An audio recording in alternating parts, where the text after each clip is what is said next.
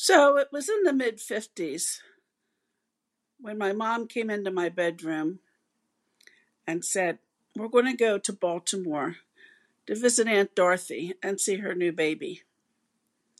Living in Cumberland, Maryland, and only knowing the mountains and loving to ride trains, this was a real adventure.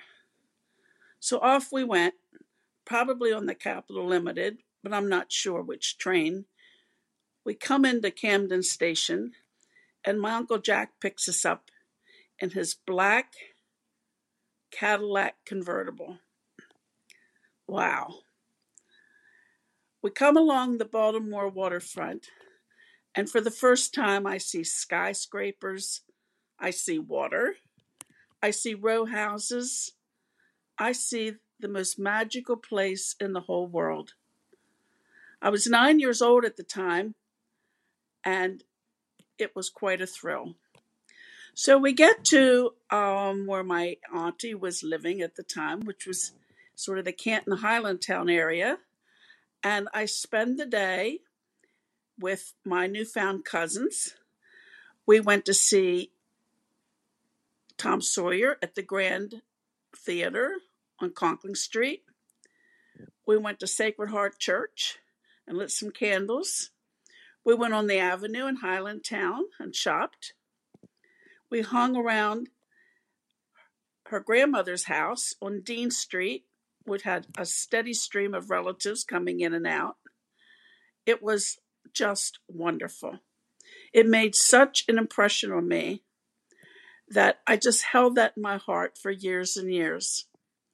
So my dad worked for the B&O Railroad, so he got transferred to exciting places like Keyser, West Virginia, DuBois, Pennsylvania, McKeesport, all these exciting mining towns. And one day he came home, and because the B&O had merged, said, We're going to Baltimore.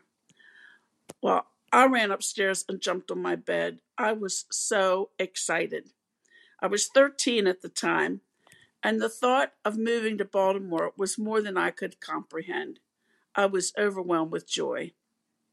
So we did move to Baltimore and we settled in Parkville, where I lived to graduate high school, get married, raise my kids, and had a nice little life.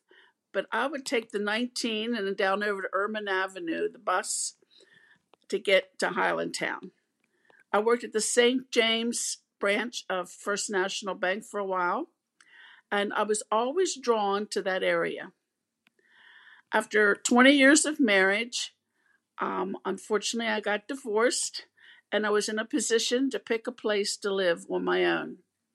And sure enough, I was drawn back until I had to come back to the Canton Highlandtown area. And that's where I've been living ever since.